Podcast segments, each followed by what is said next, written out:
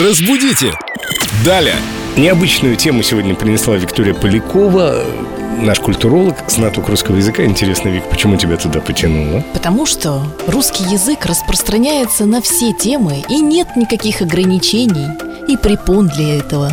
Вика, привет. Привет, ребят. Вопрос к тебе про иконопись, иконопись, иконопись мы слышали, третий вариант этого слова. Какой же из них правильный? Куда поставить ударение? Мы здесь грехи не отпускаем, но рассказываем, как правильно пишется и говорится. Иконопись. Ударение на первую букву «и». Но если мы говорим об иконописце, то ударение будет иконописец. Иконописец, но иконопись.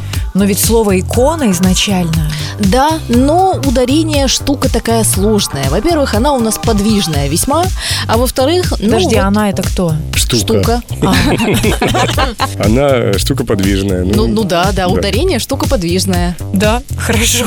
С вами не поспоришь.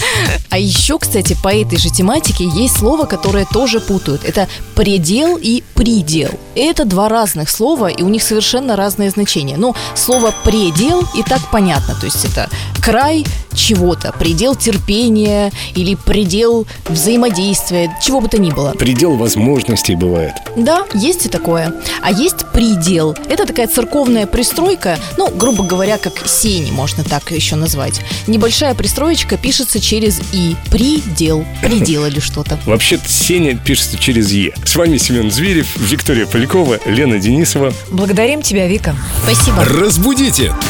Далее!